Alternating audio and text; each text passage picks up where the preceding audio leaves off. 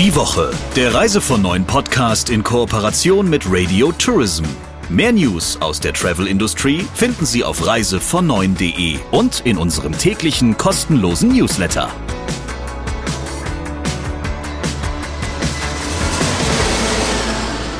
Unsere neue Ausgabe beschäftigt sich heute mit der richtigen Aussprache erstmal einer ganz bekannten Marke in der Branche. Und ich finde, dass das die perfekte Frage ist, um richtig in diesen Talk einzusteigen. Lieber Christian, du hast eine besondere Gesprächspartnerin als Talk der Woche ausgewählt. Vielleicht erläuterst du mal kurz, warum. Und dann kannst du ja auch sagen, warum es überhaupt diese Verwirrung im Namen gibt. Ja, Sabine Jordan Glab ist seit knapp einem Jahr die Chefin des Reiseveranstalters, tja, V-Tours oder V-Tours wie man will. Der Veranstalter jedenfalls ist ja Ende 2019 von der Schweizer Hotelplan-Gruppe übernommen worden und in Deutschland zählt er eigentlich so zu den Pionieren der dynamischen Paketierung. VTOS will aber heute eigentlich kein rein dynamischer Paketierer mehr sein. Und über diese Wandlung und auch natürlich über die Zusammenarbeit zwischen dem Tochterunternehmen und dem Schweizer Mutterunternehmen habe ich mich mit Sabine Jordan Glab unterhalten. Und die Antworten zu all diesen Fragen, die du jetzt in der Einleitung schon hattest, die gibt es jetzt im Talk der Woche. Viel Spaß damit. Hallo Sabine. Hallo, lieber Christian. Sabine, zu Beginn muss ich dir leider gleich eine ganz bescheuerte Frage stellen, nämlich die, wie euer Unternehmen eigentlich heißt. Da kursieren in der Branche tatsächlich zwei Varianten. Eine ist V-Tours und die andere heißt V-Tours. Was stimmt denn jetzt? Beides. Von daher ist die Frage gar nicht so bescheuert. Also wir sind ja gestartet mit V-Tours und das Wie haben sich damals die Gründer, der Achim Schneider und Tobias Wolfshohl, bei einer Flasche Wein überlegt. Das heißt nämlich Virtual Tours. Ist heutzutage überholt der Begriff. Ähm, ja, und wir mussten natürlich im Vertrieb auch eine Lösung finden, wie wir mit Wie oder V umgehen. Aber da wir öfters als V-Tours auch angesprochen wurden, dann in den Hörfunk gegangen sind, ähm, haben wir uns entschieden, wir nennen uns V-Tours. Und letztendlich haben wir ja auch eine Kampagne, die heißt Urlaub schreibt man mit V. Das stimmt, darauf basierend bietet sich das V tatsächlich an. Okay, dann bleiben wir für heute zumindest mal bei V-Tours. Sabine V-Tours ist ja schon seit einigen Jahren kein reiner X-Veranstalter mehr, der ausschließlich zu tagesaktuellen Preisen dynamisch paketiert, sondern ihr kauft nach allem, was ich weiß, sowohl für Flüge als auch für Hotels mittlerweile einiges an Kontingenten ein. Trotzdem ist offensichtlich in Teilen der Branche unter V-Tours das markiert, was man als X-Veranstalter bezeichnet. Wie kommt das, dass es da so eine Unterschiedlichkeit gibt? Ja, also wir sind ja 2004 als klassischer dynamischer Paketierer gestartet. Hm. Also wir haben ja zusammen mit Traveltainment und Amadeus beziehungsweise Amadeus Leisure heute ähm, diese Produktion weiterentwickelt. Ja, und von daher haben wir uns ganz stark in diesem Segment auch positioniert. Mit allen Vorteilen, die die dynamische Produktion mit sich bringt. Das heißt Flexibilität, Verfügbarkeit, tagesaktuelle Preise. Ja, und ähm, wir sind gewachsen und mit diesem Wachstum wurde es natürlich immer wichtiger, auch den stark nachgefragten ähm, Bedarf in den Saisonzeiten zu decken.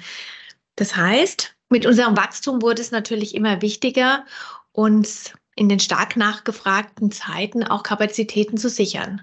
Dann haben wir unseren Veranstalter VFly gegründet. Ja, den gibt es ja schon seit einigen Jahren und dadurch sichern wir uns die äh, Flugkapazitäten und auch seit einigen Jahren mit unserem eigenen Hoteleinkauf die Hotelkapazitäten. Jetzt nochmal zu der Frage, warum sich in der Wahrnehmung noch nicht durchgesetzt hat. Zum einen kennen uns die Reisebüro natürlich in der Entwicklung als dynamischen Paketierer. Auf der anderen Seite sind wir in dem gängigen Preisvergleichssystem in Bistro noch mit einem X vertreten. Der Grund dafür ist die Produktionsweise. Wir produzieren immer noch im Datamix-Verfahren.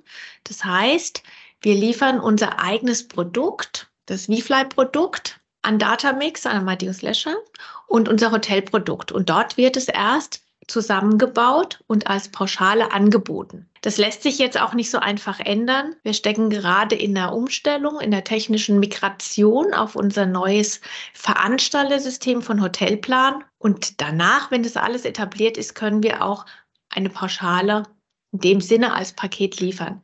Bis dahin produzieren wir Fotos weiterhin im Datamix-Verfahren. Deshalb immer noch das X in Bistro, was dann auch viele mhm. Reisebüros natürlich verwirrt. Na klar, das leuchtet ein. Der TUI-Chef Sebastian Ebel hat kürzlich verkündet, bei Ihnen sei jetzt die dynamische Paketierung das nächste große Ding und man werde das Angebot auf diese Weise sehr stark ausweiten. Von dir, liebe Sabine, ist der berühmteste Spruch den du als Chefin von V-Tours jemals gemacht hast. Ihr wollt aus dem Sandkasten der X-Veranstalter raus. Du hast ja schon gesagt, dass ihr euer System gerade umstellt und dass da eben dann auch klassische Pauschalreisen bei rauskommen, wenn das dann soweit ist. Was tut ihr denn noch, um euch aus dem Sandkasten zu befreien? Ja, das ist eine lustige Frage mit dem Sandkasten. Also ich habe gerne früher im Sandkasten gespielt, du vielleicht auch. Wir als V-Tours, ähm, ja, wir haben auch mit Förmchen gespielt im Sandkasten, haben uns aber weiterentwickelt. Wir sind gewachsen und mittlerweile spielen wir ja mit den anderen Veranstaltern am Strand, würde ich mal sagen. Also es das heißt nicht, dass wir uns aus der dynamischen Produktion verabschieden, auf keinen Fall. Mhm. Also wir werden auf jeden Fall, ich nenne es mal Hybrid weitermachen. Wir werden sowohl die dynamische Produktion als auch die klassische Produktion verfolgen.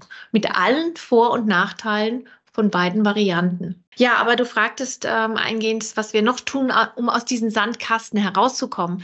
Natürlich haben die X-Veranstalter nicht nur einen positiven Ruf, also es gibt natürlich auch viele Nachteile. Thema Preissprünge zum Beispiel, mhm. die natürlich unweigerlich auch zustande kommen durch die Produktionsweise. Das möchten wir mit diesem Thema auch der klassischen Produktion dem entgegenwirken. Was tun wir aber noch dafür, um aus, dieser, aus diesem Sandkasten rauszukommen? Letztendlich möchten wir dem Kunden, auch unseren Reisebüropartnern, den Service bieten, den sie von uns erwarten. Wir möchten sie an dem Kontaktpunkt abholen, wo sie abgeholt werden möchten. Das, das heißt, wir haben sehr stark in unsere Services investiert und sind auch noch dabei, hier weiter zu investieren. Wir bieten unseren Kunden bei VTUS eine 72-Stunden-Optionsfrist an. Wir haben eine Anzahlung von 50 Euro pro Person. Wenn der Kunde stornieren möchte, zahlt er diese 50 Euro bis 15 Tage mhm. vor Reisebeginn. Danach gelten die normalen Stornobedingungen. Wir haben stark in unseren Vertrieb investiert. Wir haben einen Outbound und Inbound ähm, eine telefonische Kundenbetreuung. Da arbeiten vier Kolleginnen und Kollegen die für die Reisebüros ähm, da sind. Wir ähm, sind auf sämtlichen Veranstaltungen vertreten. Bis jetzt haben wir 80 Veranstaltungen zugesagt, Jahrestagungen, Roadshows, aber auch Ferntrips geplant. Wir sind auf den Social-Media-Kanälen sehr gut unterwegs. Wir sind auf Instagram, gehen jetzt auf TikTok, produzieren Reels und Videos und sind auf Facebook. Ich sehe schon, da ist eine ganze Menge Bewegung. Wie ist denn der Anteil der fest vereinbarten Kontingente, die ihr einkauft in der Hotellerie und bei Airlines heute und wie hoch ist der Anteil dessen, was tatsächlich dann am Ende dynamisch paketiert wird? Bei VTOS ist der Anteil des Fluganteils von Bfly etwa bei 90 Prozent. Mhm. Bei VTOS International nur bei etwa 50 Prozent. Hier bei VTOS International steuern wir noch sehr viel Linienflugcarrier dazu aus dem freien Markt und natürlich auch ein paar Low-Cost-Carrier. Und in der Hotellerie? In der Hotellerie kaufen wir etwa die Hälfte der Kontingente direkt im Zielgebiet ein. Autors gehört ja seit einigen Jahren mittlerweile zur Schweizer Hotelplan Group. Ja, als Tochterunternehmen hat man da natürlich immer eine besondere Stellung. Wie muss ich mir denn die Arbeitsteilung zwischen der Mutter sozusagen, also der Gruppe und V-Tours praktisch vorstellen? Die ähm, Hotelplan Group gehört ja zu der Mikrogruppe in der Schweiz. Die Mikro ist so das Pendant zur Rewe-Gruppe in, in Deutschland, mhm. Lebensmittelkonzern. Und die Hotelplan-Gruppe verfügt über verschiedene Veranstalter, Spezialisten, Business Travel, aber auch Pauschalreiseveranstalter. Diese sind zusammengeführt unter dem Volume Tour Operating. Dazu gehören wir auch als VTOS in Deutschland. Ja, und für dieses Volume 2 Operating ist der Einkauf zentral angelegt. Und für dieses Volume 2 Operating ist der zentrale Einkauf hier in Aschaffenburg. Das heißt, die Kolleginnen und Kollegen für die gesamte Gruppe sitzen hier in Aschaffenburg und tätigen den Einkauf.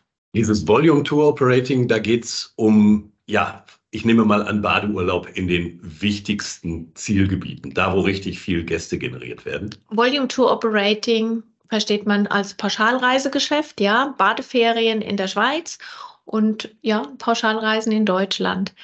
Und ähm, wie gesagt, also für diese Sparte machen wir hier in Deutschland den zentralen Einkauf. Das Ziel ist es natürlich, gegenseitig zu profitieren. Wir profitieren von den starken Zielgebieten in der Schweiz. Ich nenne jetzt mal Zypern. Und die Schweizer profitieren von den starken Zielgebieten hier von uns in Deutschland. Das heißt, wir sind sehr stark auch in der Türkei, wir sind sehr stark in Ägypten und davon profitieren die Schweizer. Und im Vertrieb agieren Hotelplan und V-Tours voneinander komplett unabhängig? Die Schweiz ist noch sehr traditionell aufgestellt vertrieblich. Die Hotelplan-Gruppe hat insgesamt 90 eigene Hotelplan-Filialen, Reisebüro-Filialen. Und darüber erfolgt hauptsächlich der Vertrieb in der Schweiz. Ähm, wir in Deutschland vertreiben über den stationären Vertrieb und auch über OTAs. Du hast ja gerade schon erzählt, dass Schweizer und Deutsche an manchen Punkten so ein bisschen unterschiedlich ticken. Das bezog sich dann in erster Linie mal auf die Kundschaft und auf deren bevorzugte Zielgebiete und auf die Art einzukaufen und auf die Erwartungen. Nun sind ja wahrscheinlich auch zwei Firmenkulturen aufeinander gestoßen, als Hotelplan VTUS übernommen hat. Hm, was sind denn da so die bemerkenswertesten Unterschiede zwischen Deutschen und Schweizern, die dir aufgefallen sind? Ja, gut, ähm, da wäre jetzt schon mal der sprachliche Unterschied und der Fränkisch trifft auf Schweizerdeutsch, also beide speziell. Wobei wir hier in Aschaffenburg eher Hessisch sprechen, man hört es vielleicht unmerklich, obwohl wir Nordbayern sind und dann natürlich auch sehr stolz drauf sind. Aber es gibt viele Gemeinsamkeiten, aber auch ein paar Unterschiede die Schweizer sind sehr fleißig. Das sind wir, das sind wir natürlich auch. Die Schweizer sind aber auch sehr pünktlich. Nicht nur die Schweizer Bahn, auch die Kolleginnen und Kollegen aus der Schweiz sind immer sehr, sehr pünktlich. Es funktioniert sehr gut in der Zusammenarbeit. Wir verstehen jetzt auch, dass wir hier in einem Kader arbeiten. Wir bekommen monatlich unser Salär. Und ja, unsere Kolleginnen und Kollegen in der Flugabteilungen wissen jetzt auch, dass sie in der Fliegerei arbeiten. Ansonsten ist es ein sehr wertschätzender und respektvoller Umgang miteinander. Die Schweizer sind sehr, sehr höflich. Uns als VTUS-Management wird oft nachgesagt, hart, aber herzlich. Vielleicht liegt es auch hier an der Region. Und bei einigen Themen in Deutschland sind wir doch etwas komplizierter und komplexer vielleicht auch als die Schweizer. Aber wir wachsen immer mehr zusammen und am Ende des Tages trinken wir auch gemeinsam ein Apero.